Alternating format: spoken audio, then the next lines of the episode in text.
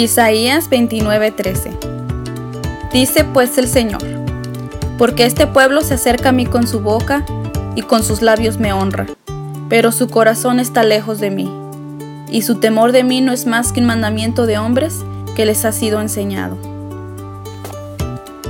Podremos gritar al mundo entero que amamos y honramos a Dios. Podemos actuar engañando al mundo, haciéndoles creer que le amamos.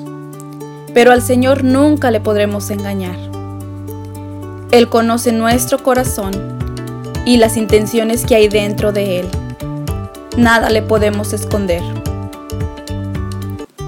Así que debemos tener temor de Dios y caminar honestamente todos los días. Que nuestras palabras concuerden también con nuestras acciones.